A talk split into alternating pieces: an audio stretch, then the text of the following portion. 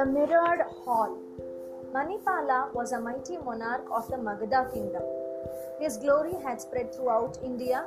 This glorious king was fond of bright colors and so enjoyed seeing himself dressed in pink or purple, carnation or azure, speckled gold, or leafy green robes. His taste for colors was so subtle that he could easily distinguish between two hues of the same tint, even if they were slightly and subtly different. In his large and beautiful palace, there was a mirrored hall, which was a center of attraction. Manipala had made it a point to visit this hall every time he left the palace and every time he returned.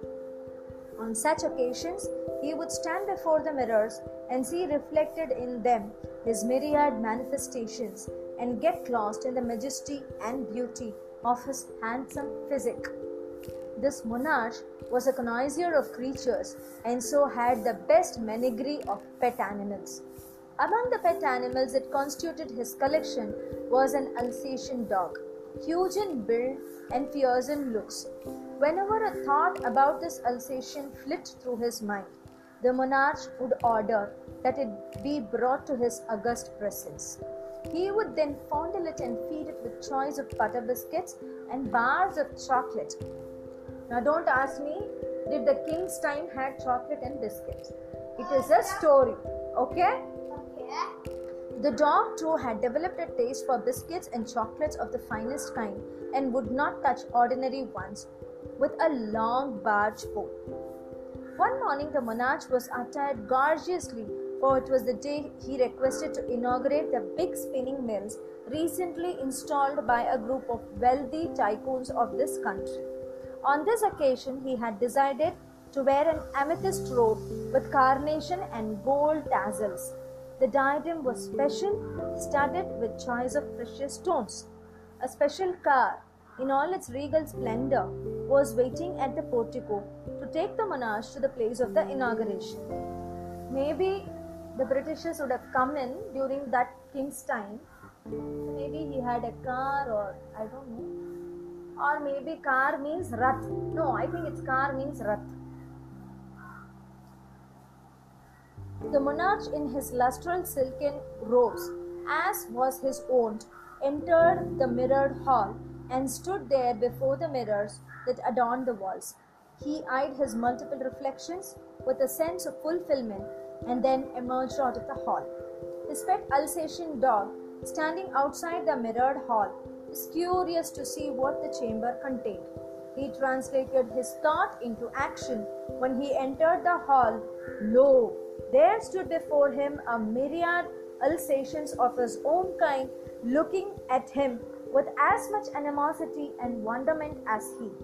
Now the dog said to himself, Is this the secret? I thought I was his chosen pet. Now I see that he goes into this chamber to show my mettle to these creatures and prove my worth.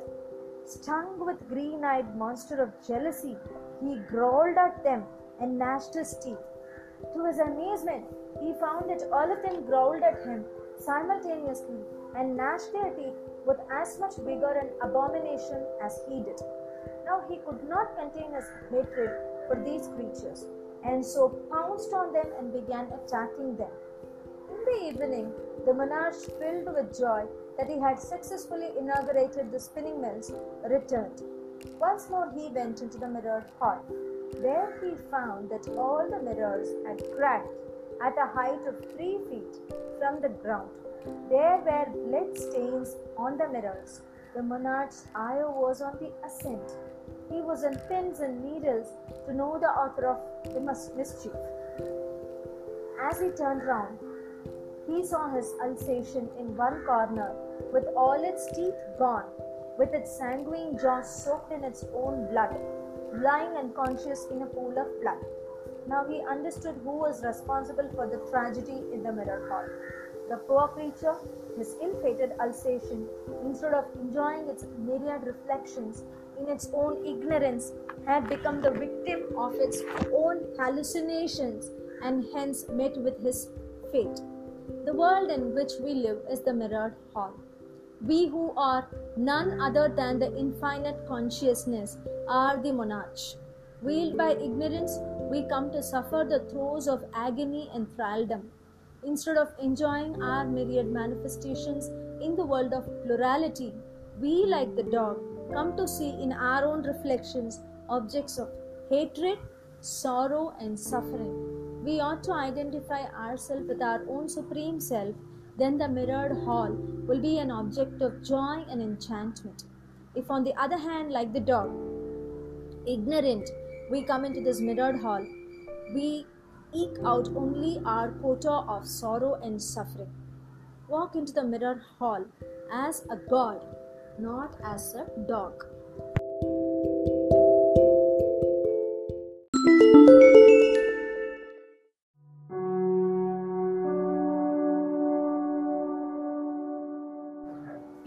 Turn over. It was a Sunday in midsummer. Rajanikanth was in his study browsing through the latest issue of Reader's Digest. There seemed to be some noisy argument in the common room. He could clearly hear the shrill voice of his wife Nalini, who was admonishing their son Kamath, who had played his latest trick on his younger sister and made her weep. Kamath, who was very intelligent for a boy his age, was always inventing new pranks. It was very difficult for Nalini to control the boy. Whenever she accused him of playing pranks, he would justify his act by tracing sanction for it from the epics. So well did he know the epics that his mother was beginning to wish that he had not learnt them. If she tried to engage him in some work, he would finish it quite quickly and find time for new mischief. This time Nalini felt that the boy really needed spanking. And so, dragging him by hand, she brought him into her husband's study. In a tone of dissatisfaction, she said to her husband, Look here, I don't know why the schools should not function all through the year. On holidays, this pet son of yours becomes a veritable mischief monger. He is a problem for me also. Here he is teasing Shan. See if you can keep him engaged or else give him a good spanking so that he behaves himself. So saying, she left Kamath there and went back to the common room. Rajinikanth looked at Kamath who was eyeing the carpet. Mischief was writ large on his face. Perhaps the extra dynamism in him waited for a conducive field to express itself. Rajinikanth's eyes fell on the latest issue of The Economist, which was lying on the table. Suddenly, a wave of relief passed through his mind. Taking the magazine in his hand, he flitted through the pages. Calling his son, pointed to the central page and said, Now, Kamath, look at this world map for a while. Observe the contours carefully. I am going to scissor it off into several irregular segments, and you will then have to piece them together to get back the world map. This will give you enough fun. Now take this, observe it for two minutes, and return it. Kamath took the magazine and looked at the map. It was indeed very intricate. Once and up he knew it would be hell's work to piece it together again. The boy sat there, looking at the map, lost in thought. Rajinikanth once again began to pore over the pages of the digest. The boy, meanwhile, turned the page over. There flashed across his mind a gust of joy. He came back to his father and gave the map back to him. Rajinikanth now took the map and cut it into several irregular segments. Jumbling them up, he handed them over to Kamath and said, Kamath, take a sheet of paper and place the pieces on it and piece them together. Kamath took them eagerly and went to a corner of the room. Sitting on the carpet, he began arranging them. In three minutes, he was able to piece them all together. Now, original map was on the sheet, all put together very heating. He brought it to his father. Rajinikanth was astonished to see this feat, for he knew that even he could not have pieced them together even if he had been given half an hour to do so. So he said, Marvelous, Kamath, however did you do it? It is really a remarkable feat. Back came Kamath's reply, Daddy, it's all very easy. The map by itself would have given any guy, however intelligent or observant he be, a hell of trouble. But I turned the page over, and lo, on the other side, I saw a full length picture of a man dressed very stylishly. It was an advertisement for Matador suitings. So, as soon as you gave me the pieces, I turned them over and bearing in mind the form of the man and the color sequence, I would piece them together quickly. The father could not mar- but marvel at the sagacity of his son. The cosmos in which we live is a big jigsaw puzzle, intricate in design and enchantingly endless in variety. Knowledge is infinite, and the time at our disposal is short. The more we uncover knowledge, the more we do see areas of darkness. This will be so in the outward march. This will be so with everything in this world. Any attempt to gain complete knowledge through outward seeking is to ask for the impossible. But if one does wish to have complete knowledge, there is really a way, says the Upanishads. They are not tired of roaring out their message. Know thyself. Thyself shall reveal unto thee everything. Turn within. Just as Kamath was able to piece together the world map by turning the page over and piecing together the figure of man, so too we should turn within and study the self, which is the very source of everything. It is the supreme self, Om, which being known, everything else becomes as well known. So he who wants to know all the all about the world of objects, emotions, and thoughts should turn within and piece together his perceiver, feeler, thinker, and direct it to abide in the very source of Om.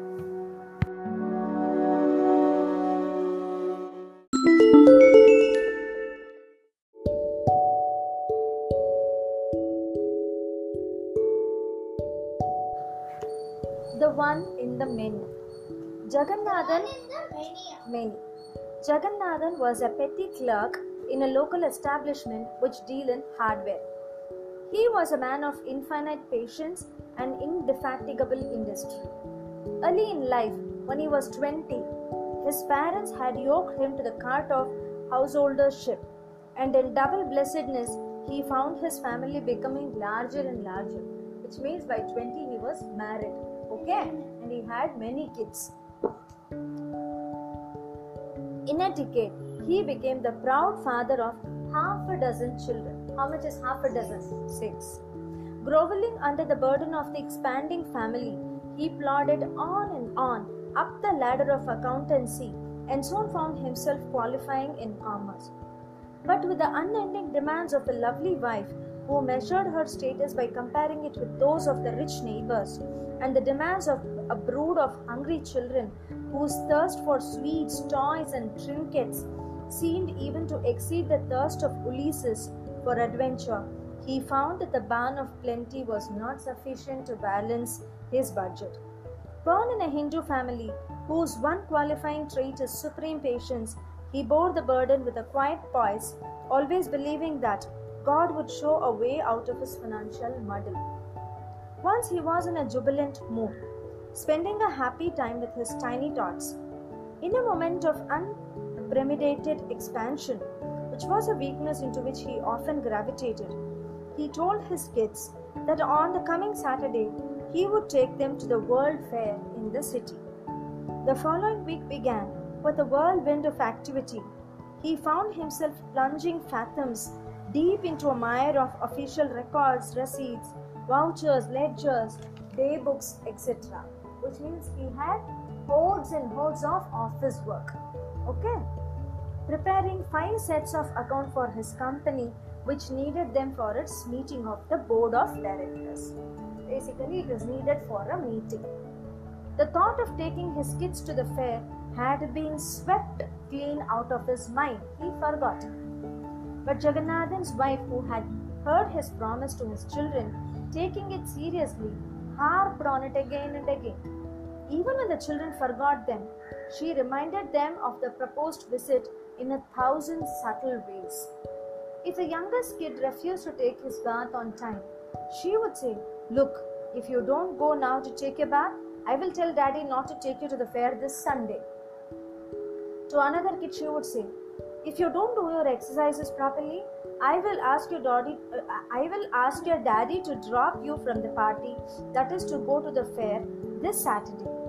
At breakfast, lunch, tea, and supper, The topic of the trip to the fair became a convenient means which she would wield subtly to instill some discipline into their minds. The inevitable Saturday was fasting approach. The children too eagerly longing for it. Jagannathan, who had quite forgotten what he had told his kids, was planning to have at least two sessions of cards with neighbors that Saturday evening. This he had planned as a means of diversion for his overworked brain. He longed for these noisy sessions of hilarious rumpus, but his dreams were shattered when the longed for Saturday arrived because his wife had been keeping alive in the minds of his kids the thought of the visit to the fair. That Saturday evening, when Jagannathan came home, planning to have a session of cards, he was surprised to be greeted and welcomed by his children in their best attire, all spick and span with glowing faces. He wondered where they were going. He asked his wife where she was taking the children, as she too was dressed up. Pat came the reply from his wife. How could you forget your promise so quickly? Didn't you tell your kids you would take them to the World Fair this evening? They are waiting for you to have your tea quickly and take them. Jagannathan, who loved his children to a fault, soon comforted his soul, which yearned to play cards, and got ready to go with the children to the fair. Changing by two buses, jostling with huge crowds, the gay party reached the World Fair. The colorful tiers of eye catching stalls, in all their inveigling beauty, tempted and teased their lusty onlookers. The senses dragged the mind into a maze of meandering excitements. The mind too got diverse from the intellect. The lone intellect, watching painfully how it had been deserted, looked wistfully at the mind and its brood of senses. Any amount of appeal by the intellect seemed to be of no avail in the welter of the kaleidoscope attractions at the fair. This was the condition of all the kids. You will be also like that, no? Amma, can I play that? Amma, can I buy that? Isn't it? Just then Jagannathan saw a sweet vendor hawking his wares loudly before the children. Lowering the tray of sweets temptingly towards the children, he invited them to have a go at them. That is to try it. The situation was awful for Jagannathan. Realizing that his purse was slender, which means he had very little money, and that the demands of the children would go sky high, he quickly guided his children out of the trap, pointing out to them the colored fountain in the laid out down. But the father was no match for the sweet vendor. Wherever he went, the vendor dogged his footsteps. The children had spotted the sweets, their mouths were salivating. They looked at the sweets wistfully. The older ones tugged at their father's coat, demanding that he should buy them the sweets. The sweetmeats in lucent colors of gay carnation, purple, speckled gold, azure, amethyst, light lemon yellow, burning red, crimson and saffron, in the shapes of beasts of the field, birds of the air, and creatures of the deep, perplexed the gazing kids that gathered around.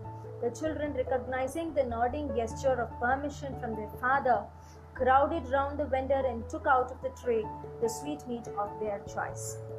One took a horse, another took a lion, yet another a hawk, one a vulture, one a sparrow, and a tiny tot a stag. The poor father, wishing to end this affair quickly, paid the vendor off, and soon led his kids away from the charms of the vendor. But all was not well. The elder who had chosen the lion, turning to the one who had the horse, said, Look, mine would make mincemeat of yours, for mine is a lion, the king of the forests. And other, who had a vulture, turning to the one who had a sparrow, teased him out of his wits, telling him that his vulture would tear the entrails of the sparrow with its sharp beak and razor sharp talons. So the ones who had chosen the weak ones, sore at heart, began to cry loudly, demanding that their father buy for them the stronger animals. Even the tiniest tot, a sweet nuisance of 12 months, was hardly one year. Okay? Holding his tag in his tiny fingers, cried non stop, demanding that he be given the one in the other child's hand. The fate of the householder is a matter for epic, a saga for a novel, and a gingery grist for the philosopher.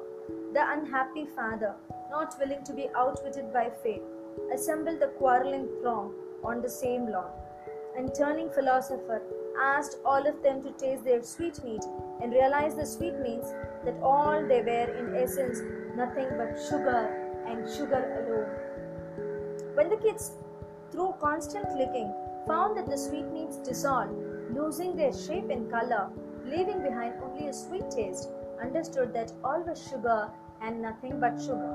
Soon they forgot their differences and walked along with their father, fully pacified, wending their way home. Like the ignorant children who quarreled among themselves for the diverse sweetmeats of varying shapes, which in essence were all sugar and nothing but sugar, we too, steeped in ignorance, quarrel in this world for the objects of the senses, recognizing only multiplicity and differences when all are nothing but the one supreme. Just as the sweetmeats, irrespective of their shapes and colors, flavors and prices, were all sugar alone, having sweetness alone as their essential nature, so too are the sparkle in the eyes, the smile on the face, the grin of an enemy, the harsh words of jealous, and the soft notes of love. Even heat and cold, success and failure, nay, even men, animals, trees, and inert matter are all nothing but the expression of the ineffable, ineffable, auspicious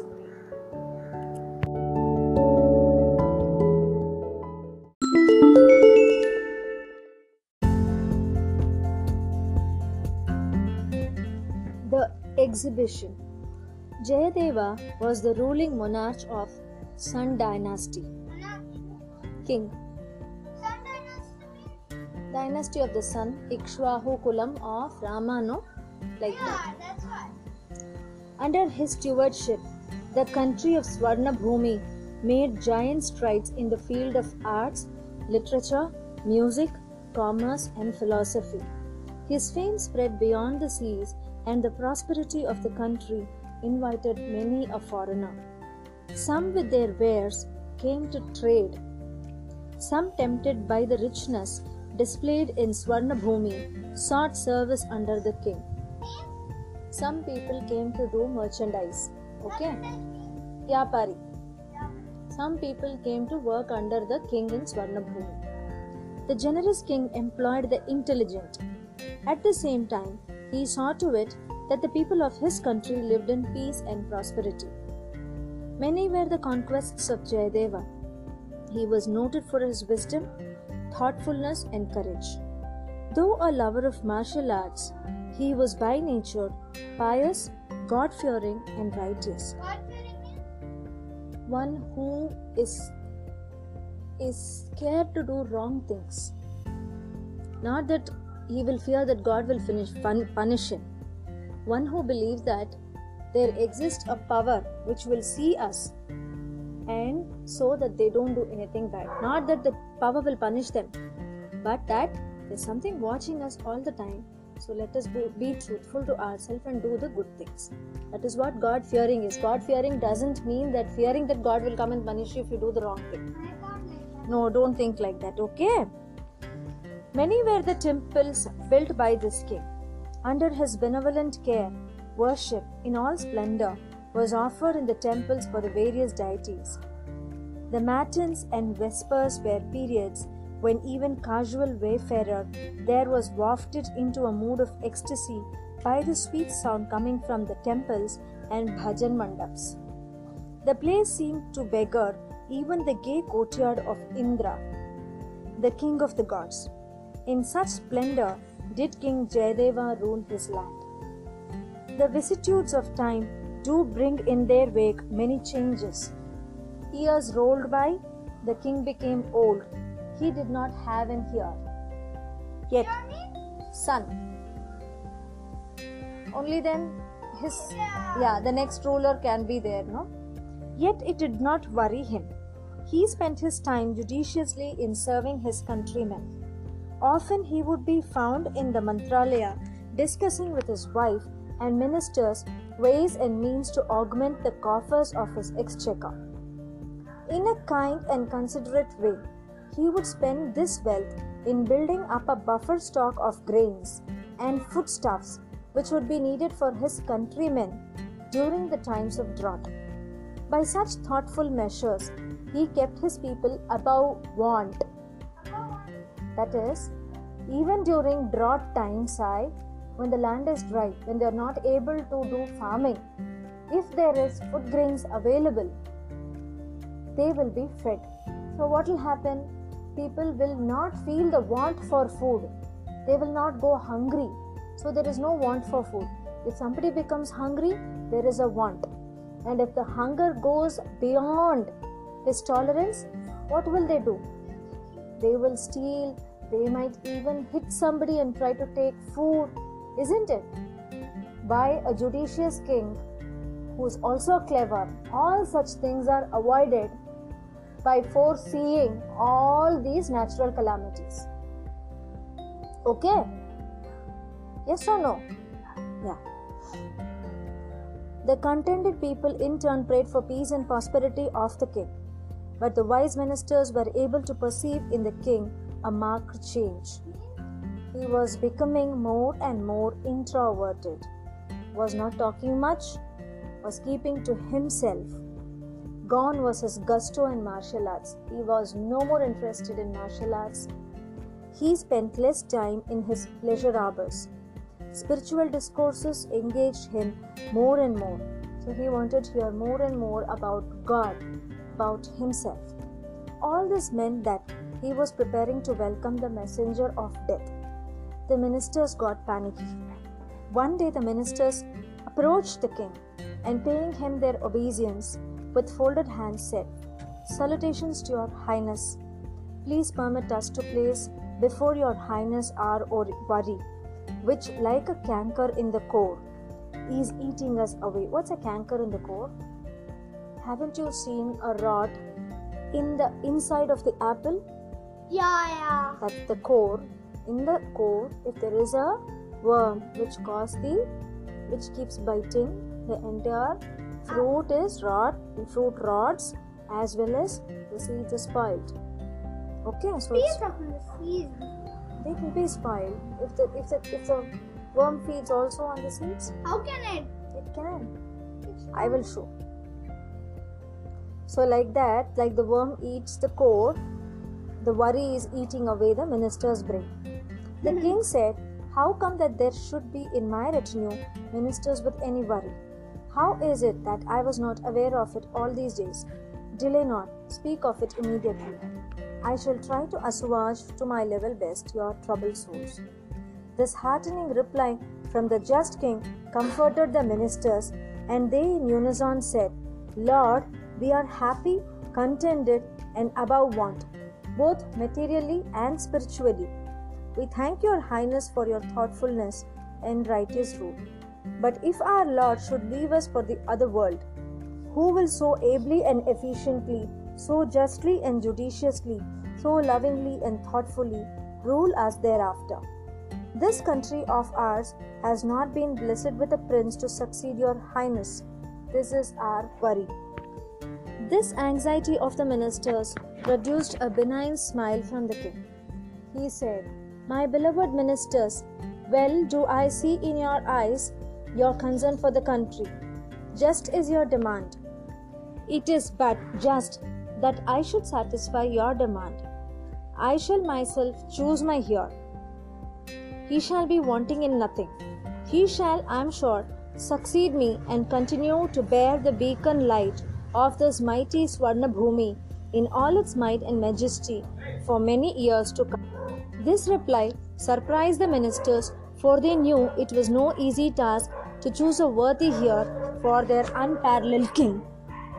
Yet they had enough faith in their king, and they did not question him about how he would choose the heir. The king got busy. He ordered his ministers to set up an exhibition in an extensive area. He gave them minute instructions as to what items of display were to be housed in the exhibition.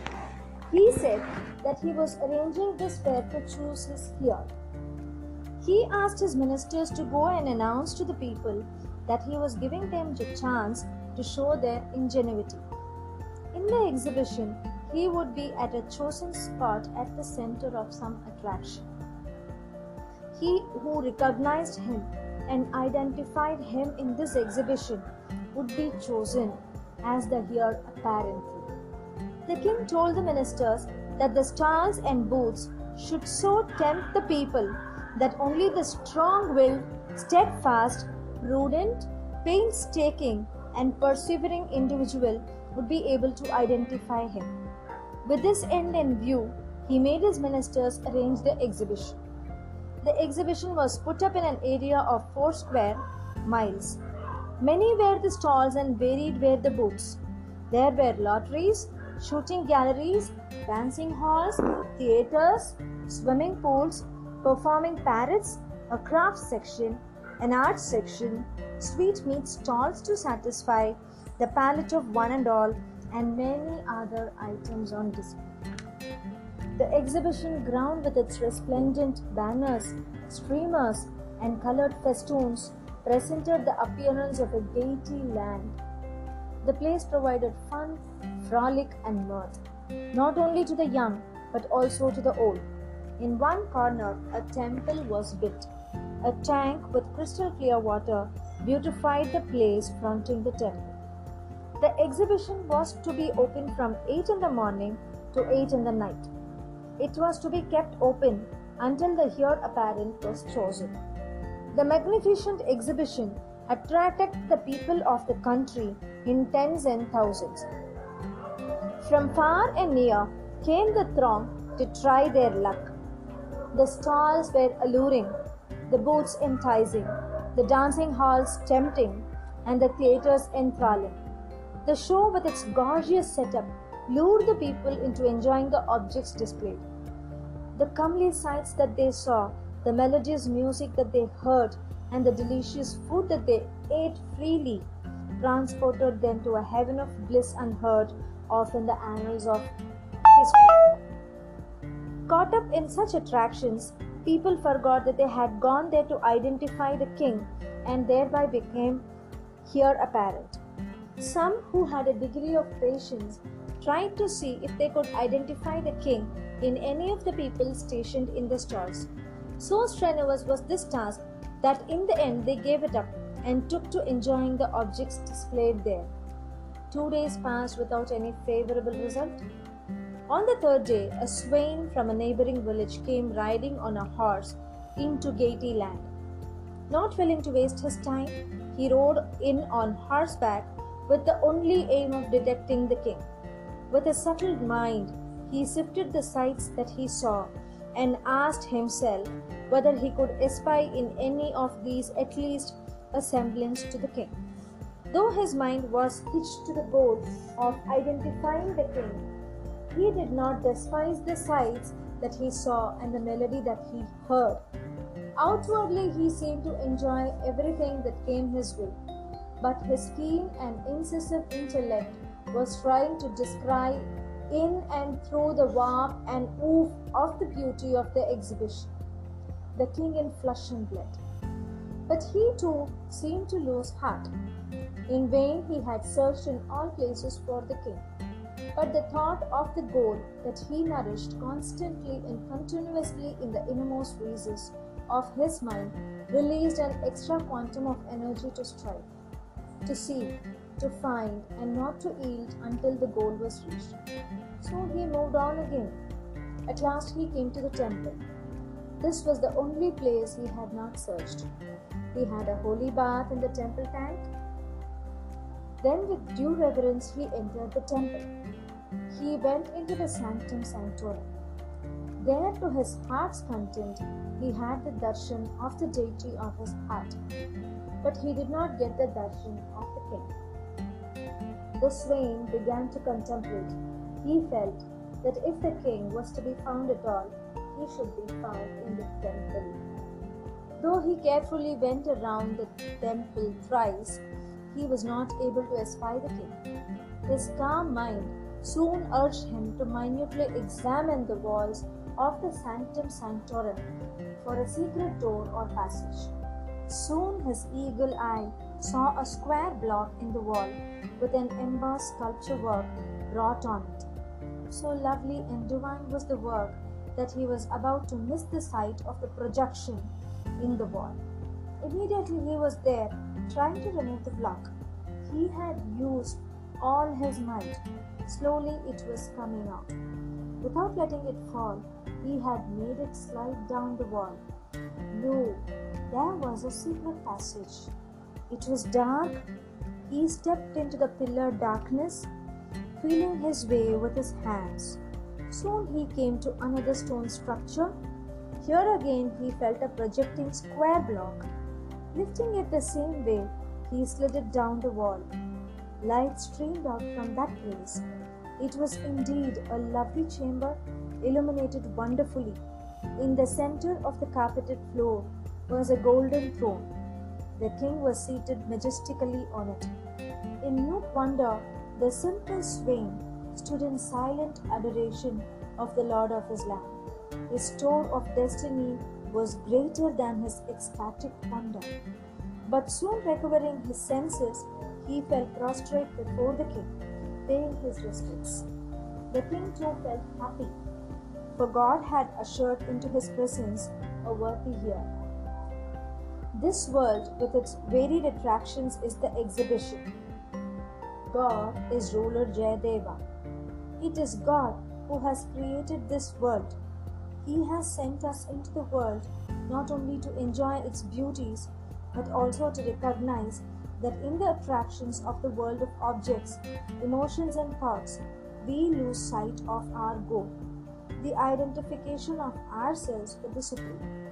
We can realize God if we act like the swain with subtlety, steadfastness, patience, and perseverance. We should not allow the objects of the senses to entice us away from our goal. At the same time, we ought not to despise the world of objects. We ought to enjoy what comes our way, but should not become slaves of enjoyments.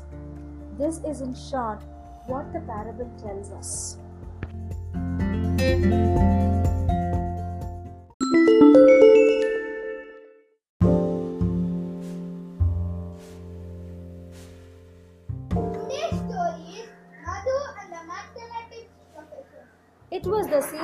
examinations. Boys and girls were burning the midnight oil. They were reading, they were reading during the night also. Okay, they were working hard. Poring over the leaves of their books. Deep analysis, memorizing, subtle reflection, and thorough reproduction were the several methods adopted by students during the season. The have nots in knowledge clustered round the haves in knowledge like honeybees to blossoms. They have sharpened their wits, recalling, retelling, recapturing, and extensively explaining to the have nots what they have mastered. Which means what? People who already knew the concepts taught the other children who did not know the concepts. By that, they were able to sharpen their skills. Okay? To the larger community of the happy go lucky type of have nots in knowledge belonged our Madhu. That is a person who's not ready to work hard. Whatever comes my way, let me just pick it up and go, it's fine. Madhu, he was with no Madhu for reasoning in his physical or metaphysical anatomy. In as such, in as much as mathematics in the whetstone for the wits, Madhu's father, who was a flourishing politician and crossed floors freely, wanted his son, wanted his son to sharpen his wits. Okay, so his father was a very famous politician and he wanted his son to be very wise. But Madhu did not care for any studies.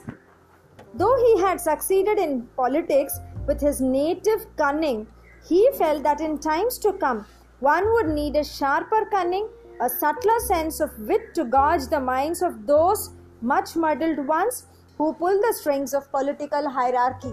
So he wanted Madhu to enter into politics also, or maybe Madhu to help him in politics by sharp intelligence. He wanted his son to come up to his expectations of great success in this political gimmick. Hence, knocking on the back doors of educational institutions, overpowering and overawing the elite who man the institutions with his overbearing political tinkering, he made way for his son to gain a seat in the undergraduate course in mathematics. So the politician thought by learning math, he can become very intelligent. Though Madhu did not care for mathematics, his father arranged for him to study mathematics in a college by doing what? By By doing all unlawful activities like bribing the principal, you know, getting some recommendations, like that, giving money. Whether his son deserved the seat or not, and whether his son had the taste for it or not, were matters of no importance to him. As a politician, he had many a time fought for the redemption of the underdogs. He considered that he himself and his brethren, the underdogs, needed the patronage, support, and financial backing from the government. To this end, he spared no pains. So, having admitted his son Madhu, the apple of his eye, that is his dear son, to the mathematics course, he made him go through the ordeal of differentiation and integration in calculus, binomial theorem, and quadratic equations of all kinds in algebra. The son too plodded through with one step inside the classroom and the other in posh theatres.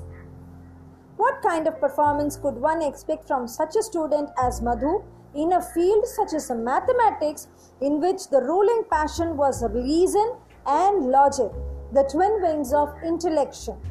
Had these been birds, he could have caught them and trapped them. Had they been a commodity, his father would have procured them by his overawing power. But mathematics treats all the same way whether they are low brows or high brows. It always says, Have you the wit, the sagacity, the tenacity, and the perseverance of a genius? Then you shall enter. Otherwise, au revoir. Blessed with none of these, Madhu was trying his very best, hoping against hope, to tide over the crisis of the coming university examinations. His father sensed the son's the predicament. Greasing the palm of itching legions that served the machinery of management of the board, he procured the much hunted for question paper well in advance. So, what did the father do? The father got the question paper for his son much before the exams so that Madhu could prepare the answers before the exam itself. Armed with this question paper, Madhu, though secure, still felt out of sorts. Just as delicious sweets rarely please a person suffering from diabetes, the mathematics question paper cannot help a student utterly devoid of any mathematical sense. Madhu's mind began to work. He could meet his classmates, rich in mathematical lore, and read aloud the answers from them. But this would let the cat out of the bag, and a re examination would then loom large. What can Madhu do? Madhu was not even able to understand the question paper. Okay, so what did he think? He thought he can go and meet his friends who are good in mathematics and get the answers from them. But when they come to know that these questions are appearing in the question paper, then what will happen? There will be a big scam stating that the question paper was leaked out before the exam. Isn't it? Will any school leak out the question paper before exams? Yeah. What other way could these be of solving his problem? Yes, there was a silver lining to the black colored cloud of doubts. His mathematics professor always had a soft corner for him. The professor had taken it as a challenge to inject at least some mathematical sense into his mind, which had neither windows nor doors to allow even a ray of mathematical sense. Surely his mathematics professor would be able to help him out. But he could not tell the professor that he had a question paper, so he copied down the questions, each on a separate sheet of paper, and posting them as doubts to be cleared, wended his way to the professor's house. Raghava Shastri, the famous professor of mathematics, had an intuitive brain that could, with the razor sharp precision, hit at right solutions in the space of a fraction of a second. He needed no books. His brain was fertile, his memory remarkable, and a gift of logic and gigantic in his mental anatomy. The day Madhu decided to go to this professor's house, there was a great unrest in the house. The professor was on casual leave that day, spending a greater part of his time attending to the household chores. When Madhu went in, the professor was walking to and fro in the veranda as if to assess the dimensions of the floor sprawling under his feet. Standing near the veranda and looking up at him, Madhu addressed the professor. Good evening, sir. The professor turned round, eyeing Madhu as he would a worm, said, Who are you? And what do you want at this hour? This unnerved Madhu. The professor knew him well. How come then did not recognize him now? The sheaves of papers in his hand began to flutter in gentle breeze that was blowing. Gathering his courage, raising his voice a little, Madhu sir, Madhu said, It is I, sir, Madhu, your student. Sir, I have some doubts in mathematics, sir. Uttering these words, he offered the papers with the problems to the professor. Without even looking at the papers, the professor, now angry, bawled out, Mathematics or mathematics? I know nothing about it. I don't know you. Get out of this place. Blood drained from Madhu's face. He became death pale. Any further conversation he knew would serve a gasoline to a conflagration. Means what? A outburst. Like the petrol catching fire. He beat a hasty retreat, reaching the outer courtyard of the house, unwilling to be so easily defeated. In his attempt and not knowing how his professor failed to recognize him, he stood there under a tree, a monument of amazement. Just then, at the gate, a car purred in silence. A boy carrying a leather box emerged from the car and hastily walked towards the house. Then a cute apparition in a sh- shapely white attire tiptoed on high heels elegantly towards the portico of the house. Even as Madhu was eyeing all this with curiosity, a young man, spick and span, in a loose white coat, with his fingers playing on a long black tube with shining metallic ends, followed majestically the elegant apparition in white. Madhu's attention was arrested by this procession. He forgot his problems, forgot his disappointment, and began to watch what was going on in this professor's house. The three that came out of the car disappeared into the house. Madhu waited to know the end of this game that was going on inside the house. A full 15 minutes passed. The young man in loose white coat came out, smiled at the professor, and shaking hands with him, congratulated him. The professor, too, who till then was serious, found the muscles of his face relaxing. He too beamed a smile. The young man come down the steps and moved towards his car. The elegant apparition with the boy by her side also got into the car. Raising a cloud of dust, the car sped away. Madhu was still standing under the tree. The sun was setting behind the western horizon. In the dim light, he stood there like a statue. Suddenly he was awakened from his reverie by the thunderous voice of the professor. Who is standing there under the tree? Madhu's feet moved mechanically towards the professor. Madhu's vocal cords had been benumbed by the torpor of fear in him. He stood near the professor like a symbol of obedience. The professor, holding his cupped palm above his eyes, looking at Madhu, suddenly said, Is it you, Madhu? What brings you here?